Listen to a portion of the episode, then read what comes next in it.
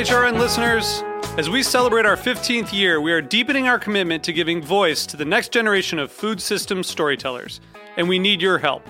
Our internship and fellowship programs help activate new possibilities for underrepresented and underestimated young people through experiential journalism, audio engineering, and production training. Through these unique programs, HRN helps food equity stewards build essential workforce readiness skills that expand their potential and foster economic mobility. Please consider supporting these critical programs. And with a minimum donation, you can be entered to win a dinner for two at an amazing restaurant in one of eight cities and tickets to a concert at a great venue in one of those cities. We have incredible partners across the country who have donated, as they also share our passion for helping to educate the next generation of food systems storytellers. Check out heritageradionetwork.org slash 15 to donate and enter to win today. That's heritageradionetwork.org slash 15 to donate and enter to win today. And make sure you donate before March 31st. Thank you. Today's program is brought to you by the Museum of Food and Drink, sparking curiosity about food with exhibits you can eat. For more information, visit mofad.org.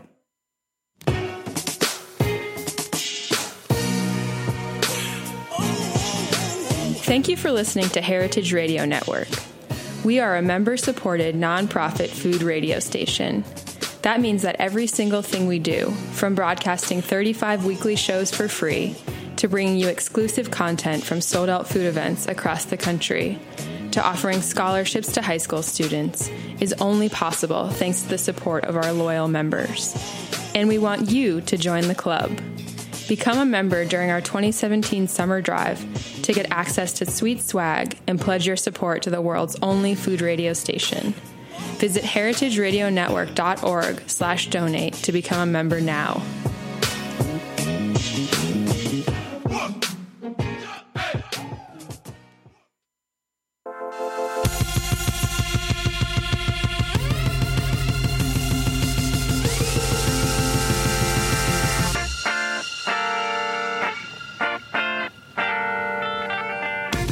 Hey, and welcome to the Food Seen on heritageradionetwork.org. I'm your host, Michael Harlan Turkell.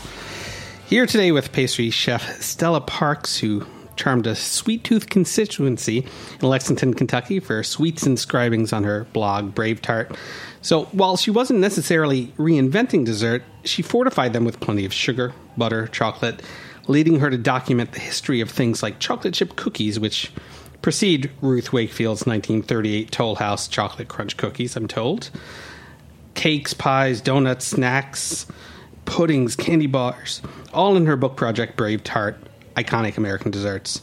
She also runs the pastry program for Serious Eats, reconditioning dessert as something to seek rather than just wait until the end of a meal. Now, let's talk about the arc of a meal and why something sweet why something pastry ends up at the end rather at the beginning. Like as children, we're almost preconditioned to eat sweets all the time. Ask for that over vegetables. That I mean, that's very true. Yeah. Maybe we should have dessert first. Um, you know, I think for me personally, uh, when I have something sweet, it kind of cuts off my appetite. So I think that probably has a big influence. If you start off the meal with something sweet, you're you're kind of ruined.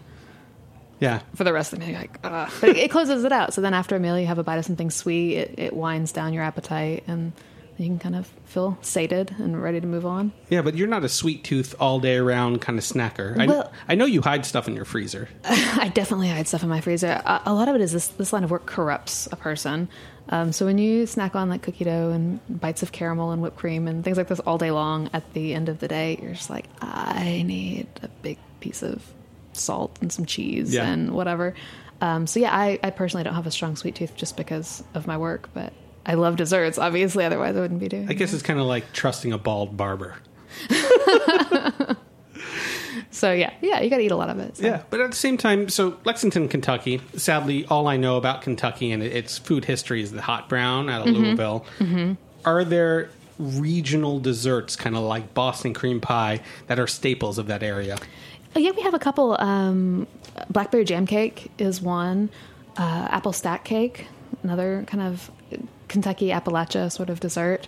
Uh, also, no bake cookies. I am discovering have strong roots in Eastern Kentucky, and this is like a, a kind of a fake fudge of um, boiled up butter and milk and sugar, chocolate, peanut butter, and oatmeal. And you just like dollop it out on a tray. But it's essentially a type of fudge with oats mixed into it. And I always thought it was just like kind of classic retro 1950s goofiness. Um, but the more I've been researching the recipes, the more I'm finding that it has a really strong connection to Eastern Kentucky in particular. Interesting. Um, and I've been finding this on Twitter too. I was twe- tweeting about it that I was working on this recipe, and the only people who responded have family in Kentucky and specifically Eastern Kentucky. And I was like, this is getting eerie now. um, so yeah, so that's like an interesting thread that I haven't like confirmed. I have no like you know patient zero of the recipe. yeah, yet, I thought it was just a pre-air conditioning thing. yeah, I mean, like who knows? But um, that would definitely describe a lot of conditions sometimes in Eastern Kentucky. Yeah. Well, what what I love about not only what you did on your blog, but obviously what you document in your book is this idea of there's lineage to all this. You know, we didn't just arrive at a chocolate chip cookie and Oreo. and Absolutely. that you know, it, it started somewhere, and it, it may be socio or political or economic. Um, it wasn't necessarily the invention of a pastry chef. It was almost utilitarian. Like out of necessity, these things were used. And let, let's start specifically about the chocolate chip Yeah, cookie because I find that fascinating. That is a really great example. There's this idea that chocolate chip cookies were a thing that was invented, as if you know one one day no one had ever thought to put chocolate in cookie dough, and one day the light bulb went off and it happened. And you know the sto- story goes that it was an accident that either the, the chocolate fell into the mixer at the Toll House Inn and, and Ruth Wakefield rolled with it, or that she ran out of nuts for a recipe and she thought to replace it with chopped chocolate. Um, all these like kind of like harebrained like stories, like urban legend style. Um, but it's totally bonkers to think that nobody in the history of all humanity ever put chocolate into a cookie dough prior to like 1938. Like that's insane. We already had Snickers bars and Butterfingers at that point in our history. So that's just crazy. And so, you know, like looking around, you can absolutely find examples of chopped chocolate being mixed into cookie dough well into the late 1800s. So I'm just kind of blowing up myths that chocolate chip cookies were invented when really they evolved and have always been, not always been around, but you know, similar desserts Yeah, have, but- have come along and grown No. out from that. also at turn of the century, you know, chocolate prices were falling, and Mm-hmm. drugstores had chocolate soda, chocolate sundaes, to- chocolate shakes, and even here in Brooklyn, what Yeah. was it Rockwood and Company was the first one to have chocolate sprinkles. You've done your homework. I, it's a good book. It's a very, very good you. book. I, I- you know, I love uh, single subjects in history, but th- this is like 50 single subject books in one, which, which was I was just smitten with because you can kind of read chapter by chapter by chapter. Yeah, they're little bite size morsels there. You know, uh, again with this chopped chips, you you end up talking about maybe that's how or chocolate was scraped before, and Uh-huh. it would kind of heat up in your hand. But you also are like MythBusters and try to do these things yourself Yeah. to see whether or not they're relevant, they work today, or you know they make better cookies Mm-hmm. because of how we've now conditioned chips to be. Yeah, so so the background is that there were these chocolate cookies um, that involved two cups of grated chocolate was what these recipes these recipes in the like late 1800s were calling for, um, early 1900s, and first of all, two cups of grated chocolate is a freaking ton of chocolate. Like that's a lot um, in terms of volume and, and the work it would take to get there. So I um, went to the antique mall and found a um, rasp dating from the late 1800s and was like, okay, let's grate some chocolate. And it takes like 45 minutes to grate two cups worth of chocolate. And, you know, these weren't like fancy microplanes that people could just like plow through it with. So my personal theory is that people are like, to hell with this. I'm just going to chop up the chocolate as finely as I can.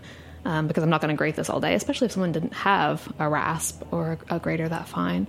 Uh, and thus, chocolate chip cookies were born. We can't prove it, but you know, anything happens in a kitchen, its practicality rules the day. And I think that a lot of people um, baking in that time period would have been, you know, pretty fed up with this idea of in a pre-air conditioned environment.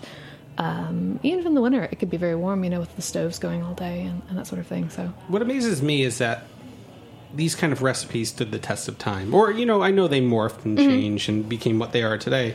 But you, you said the word volume. And let's talk about why that's so important. Because the first two tenets of the book is a pint isn't a pound and why we weigh things. The importance of a scale couldn't be stressed more. And why is that?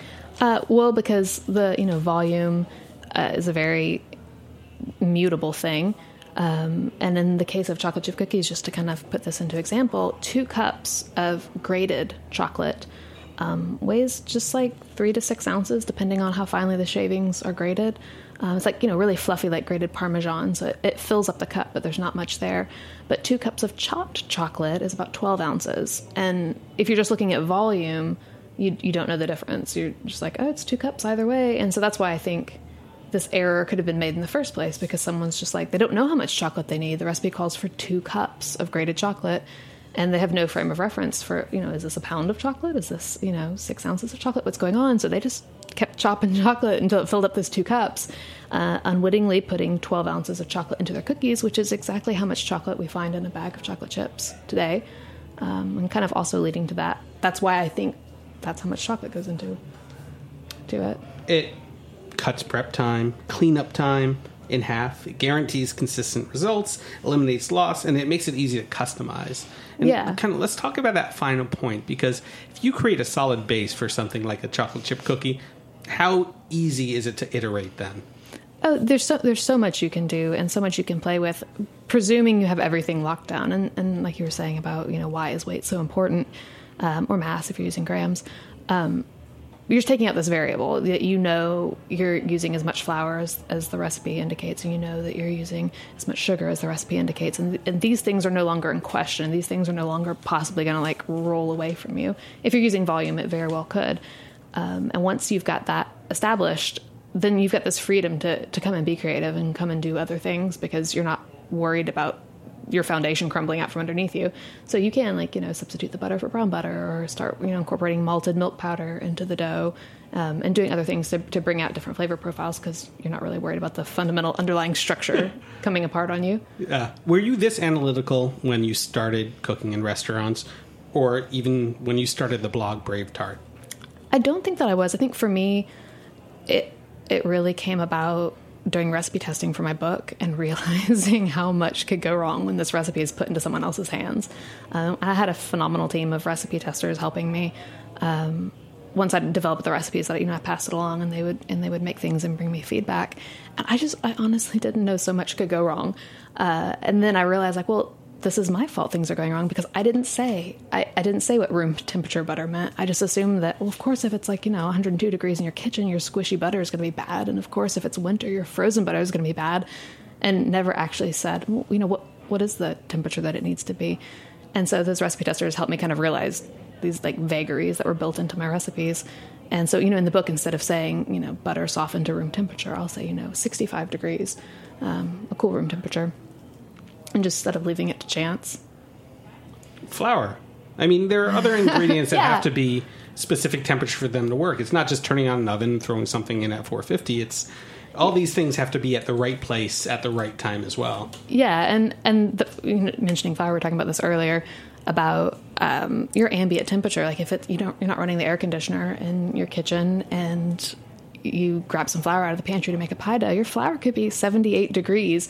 Uh, just sitting there like being warm and that's a heat source to butter so you know you think like oh well i've got my butter all chilled down but you like overwhelm it in this giant volume of flour and it warms the butter right up and you've got this sticky dough and then people blame the humidity and you're like, mm, it's not the humidity that's a problem here. Flour is actually only capable of absorbing about 1% of its weight. Um, at Boston University did this um, kind of personal study, not like a formal trial, but just he was a professor there and wanted to kind of quantify how much moisture could flour absorb. And it was like less than 1% of its own weight. So it's like, it's not really the humidity in this I- case, it's the. I'd love to know what other kind of uh myths you debunk about what people blame other than themselves.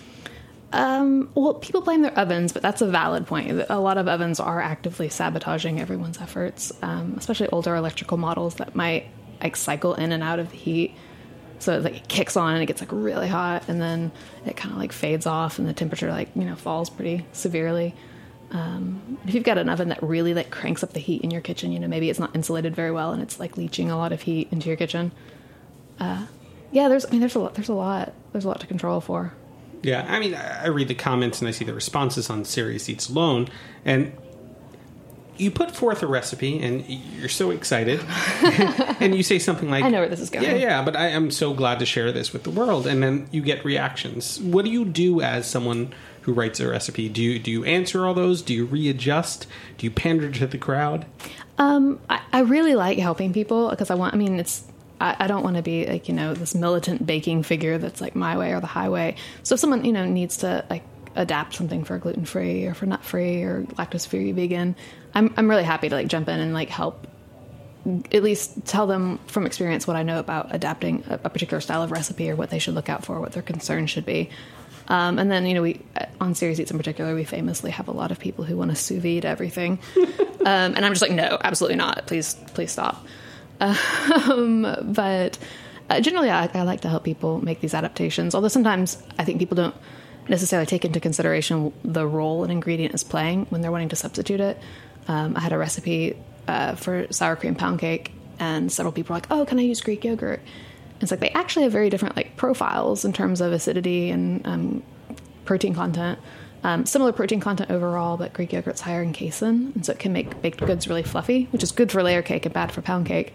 So it's like oh, they're, they're, they're different. You can't just willy nilly substitute yeah. everything. I mean, we were talking prior to this episode about acidity screwing up leavening agents mm-hmm, mm-hmm. and about how to combat that. But you know, there there is so much science. There is so much understanding of pastry or baking before actually getting into it. It's not necessarily a box mix. Yeah, no, there's there's a lot of the ingredients are all serving a specific role and they're all serving the recipe. And it's nice if we can adapt a, a recipe to help better serve an individual baker, but it's also important that we realize what the ingredients are doing and, and that you can't screw with that.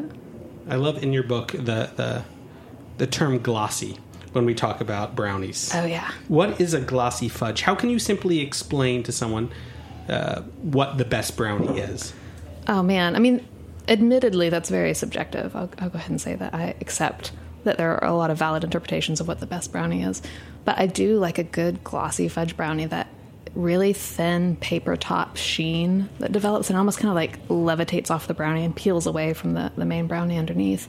And there's been a lot of speculation as to what this is. Some people say, oh, it's it's a little bit of a meringue, like it's the whipped sugar kind of rising to the top. And, and some people say, like, oh, no, it has to do with the cocoa butter. And I do think it has to do with the cocoa butter, but specifically, I think it has to do with the interaction between cocoa butter and actual butter. Um, I've noticed that in baked goods that use mixed fats, they tend to have a very shiny crust. And so I think it's just the different melting points of the different fats um, layering out in a different way. And so the cocoa butter rises up and the butter rises like right beneath it or you know whatever however they're interacting and this has not been formally studied or broken down but i have noticed that in mixed fat baked goods you know you do see this kind of sheen so that's what i think is going on in brownies so my recipe uses um, both cocoa powder and melted chocolate and butter so that you have this like kind of like trio of i mean the two cocos are obviously coming from the same source but you've got like three different fat sources in the recipe working together and along with eggs um, and they're just they're they're it's like a mirror. Their surface is like so glossy when it comes out of the oven. It's just it's very beautiful to me. I love it. See, all this time I thought mixed fat was just dipping a donut in a pudding. But we're going to get into that. we can get into that later. You've been listening to the Food Seen on heritageradionetwork.org. We're going to take a quick break. We'll be right back.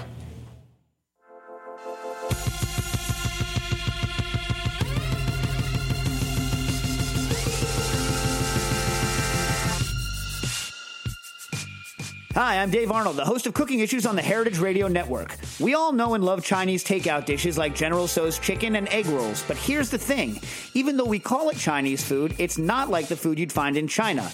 What's the story behind this cuisine, and how did it become so popular that you can find a Chinese American restaurant in nearly every town in the country? The answers may surprise you. Visit the Museum of Food and Drink in Brooklyn and see our newest exhibition, Chow, Making the Chinese American Restaurant. Chow engages visitors with compelling accounts of how Chinese immigrants overcame racism and created Chinese American cuisine. Discover the science behind the flavors of your favorite takeout dishes, feast on rotating tastings developed by the country's most talented Chinese American chefs, and try your hand at writing your own fortune, which will be baked into actual cookies by a 1,500 pound fortune cookie machine. What better way to learn, connect, and eat? You can visit Chow at the Museum of Food and Drink on Fridays through Sundays from noon to 6. Tickets and more information can be found at mofad.org.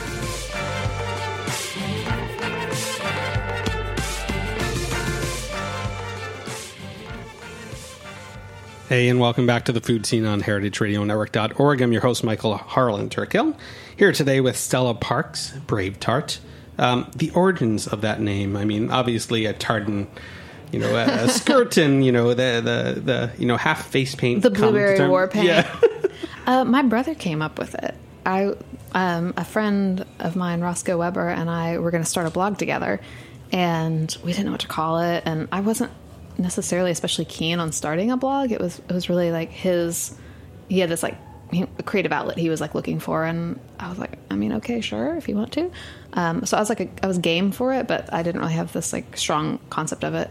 And I was talking with my brother about like, yeah, we're gonna start this blog, and I guess it's just gonna be like me doing whatever it is I do and desserts and sarcasm.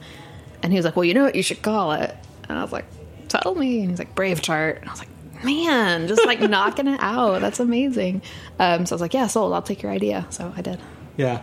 You know, it, it was such a great blog because it was almost your subconscious coming to the top. It was such a stream of consciousness Yeah. that you were creating a record for almost no one other than yourself. Um, and it, it was this intimate look into what you were thinking as a pastry chef. And I, I know you have admitted in the past that you know some of those recipes might not have worked, or some of those recipes were just like Yeah, absolutely. such jumbles. Um, but what did you get out of that practice? Um, I, well, first of all, it it was really cool to plug into the blogging community. There were so many people there who just like so warmly welcomed me into this like kind of just group of people who are online doing their thing and collaborating and having a good time, um, and meeting these people on Twitter and, and Facebook and just like connecting with that group of people was very meaningful at the time and just i felt in kentucky i was so isolated from what was happening in the food world that meeting all these other people doing this thing was kind of eased that up and, and that was phenomenal um, and yeah the recipes that i was putting on there were for my own use because it was easier than having a notebook and that mean, meant i could get to them anytime anywhere and i wouldn't you know be committed to a physical object that i needed to have on me like a lot of um, pastry chefs do.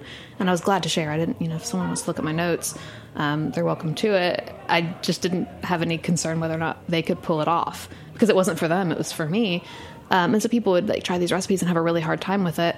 And yeah, those recipes are, are difficult because I, I didn't necessarily articulate like, oh, what temperature should the butter be, and what was the protein content of my flour, and what percentage you know fat was in my cream, and, and these details that are necessary to successfully replicate someone's dessert, um, or you know what temperature did I cook the caramel to, etc. Because I, I knew it was, and that's all. They were just like my own reference points for for the recipes. Um, and then that did kind of open my eyes to how difficult it is to write a recipe for the average home cook to be able to successfully execute and you know gave me a greater appreciation for that but also that there are a lot of people who are hungry for a little bit more of a complicated recipe that they wanted to like have a project and not just like you know have this like low-key uninvolved mindless dessert in their life. They really wanted something that they crafted that they created and they made by hand.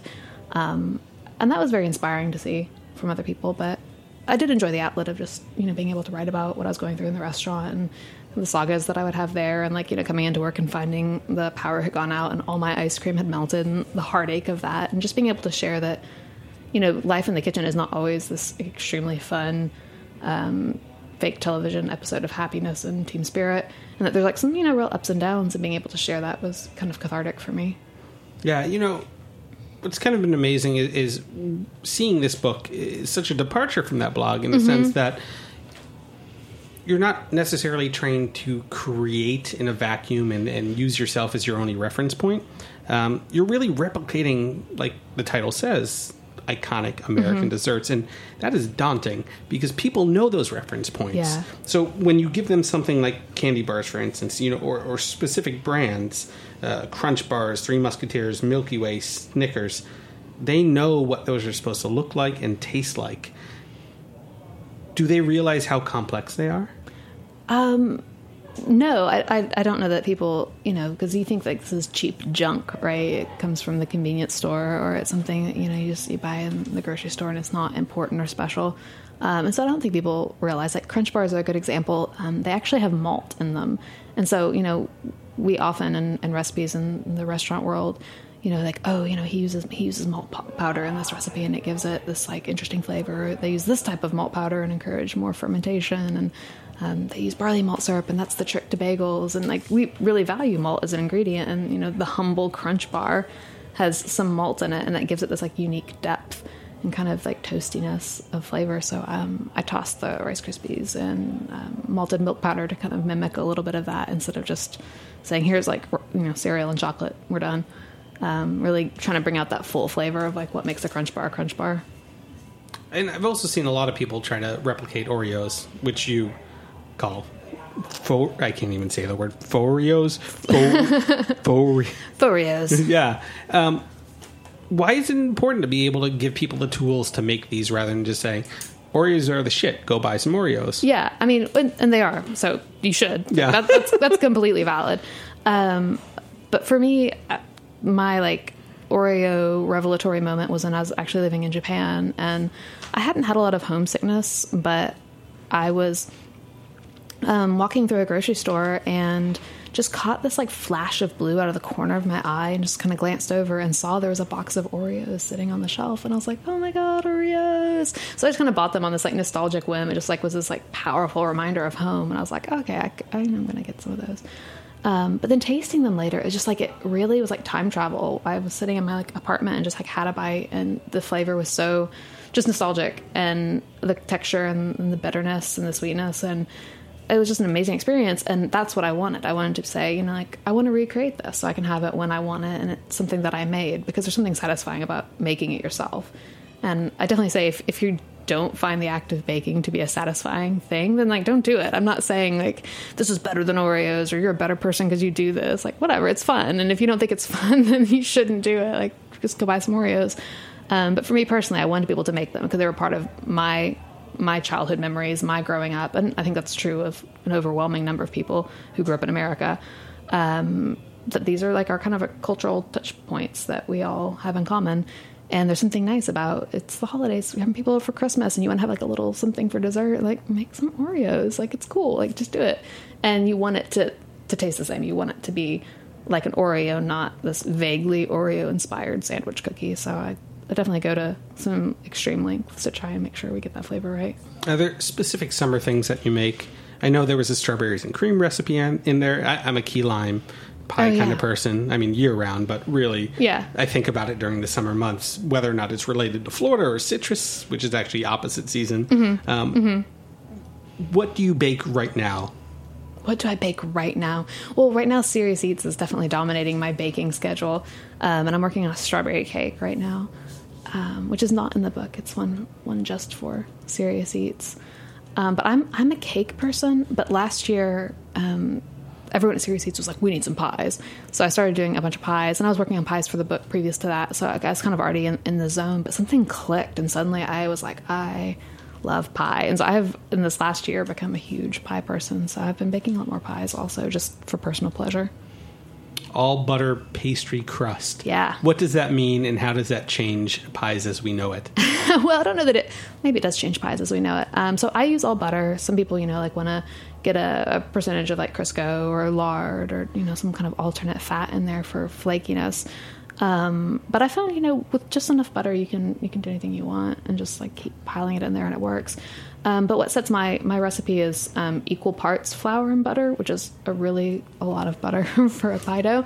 But what that does is it it kind of saturates the dough so that it's resistant to moisture absorption. So when you make a fruit pie, you don't have to like par bake the butter crust and you don't have to, you know, settle for I always thought fruit pies were mushy on the bottom and that was like an inevitable experience. Like it's a fruit pie. Fruit is mostly water. Like this is the only possible outcome you could have.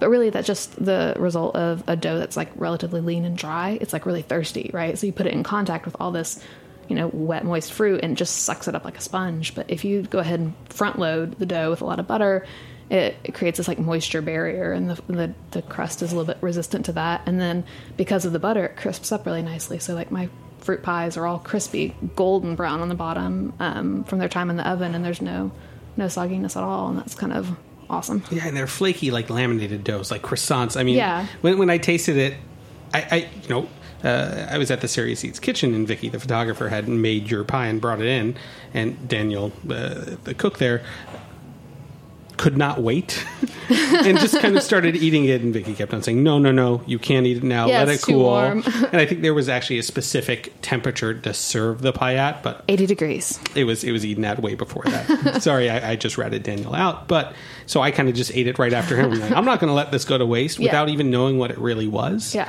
other than a cherry It's pie. pie. But it, it is a revelation having that kind of crust in a pie, and you know, again, not not having to relegate soggy bottom crusts as as the the preconception of what pies are, um, and a little bit of salt in there. Oh yeah, that makes me really happy. Um, I mean, obviously that's the goal is that my recipes should someone else should make them, but that you know I have never made anything for you, but you've had one of my recipes that someone else made, and that it that it was what it's supposed to be and crisp on the bottom, and that's awesome. Yeah, and also my favorite thing is kind of your your willingness to save money on butter and spend it on chocolate. Oh yeah, cheap butter all the way. Why is that? It doesn't matter. like, I mean, I did a test on sugar cookies. I used to do this all the time um, when I was working in restaurants because I could kind of like crowdsource like a giant, like, hey, everybody, you want to come by the restaurant on Friday and eat a bunch of desserts and tell me what you think? And like, you get so many volunteers. It's amazing. Um, so I would do like all these like kind of blind taste testings um, of things. And so I did. I went and made sugar cookies with every different type of butter you could imagine and nobody could taste the difference. The, you know, the the votes were you know evenly sprinkled across the board. Nobody noticed any type of flavor difference. I was accused. I took a giant batch to my brother's office, and he's got you know a bunch of staff there. And I was like, okay, you guys, tell me you know what you think. And they're like, you're trolling us. This is the same cookie over and over again. There's no difference. Um, and the only real difference is in, in higher butterfat cookies, they spread more um, because they have you know more butter and less water. Um, but in a sugar cookie, that's not a desirable quality. And in fact, most American baked goods, uh, European style butter is a bad call in general because the recipes are formulated for American butter, which is a little bit um, lower in fat and higher in water. And that added water content kind of helps with gluten development, which gets the cookies chewy. And that's a quality we do want. And when you switch to a European style butter, you get like a little bit more crumbly, tender from the added fat. Um, and so, yeah, you can't taste the difference. You can't taste the butter, especially if there's a lot of stuff going on in the cookies, like, you know, good chocolate and toasted nuts and malt powder and all kinds of stuff. Like, the butter is like this delicate, nuanced thing. Like, save it for your toast in the morning to have like some really great jam. Um, it's going to be lost in the mix, and its attributes aren't really that great. So, yeah, I'm a big cheap butter girl. Well, like you said, you're a big American butter girl, and, and Yeah. not that it's it's all cheap stuff. You know, there are good American butters.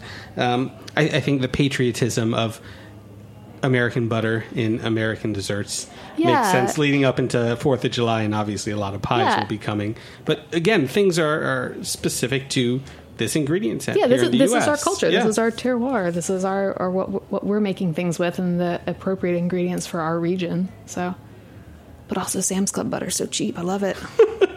And shout out to Sam's Club. Come and sponsor Heritage someday. but thank you, Stella. Uh, th- this book, BraveTart Iconic American Desserts, comes out later this summer, August, f- August fifteenth, soon enough. But Julia Child's birthday. I was told. makes sense. I hope that's true. Yeah. we, fact checker. no, we will not fact check that because we're going to just rely on you for all our chocolate chip cookie needs going forward. Fantastic. But thank you again for being on air. A big thank you to MoFad for sponsoring. Music by Cookies and Vitor Engineering. You've been listening to the Food Seen on heritageradionetwork.org. I'm your host, Michael Harlan Turkell. Hoping to have you back here next Tuesday at 3. Cheers.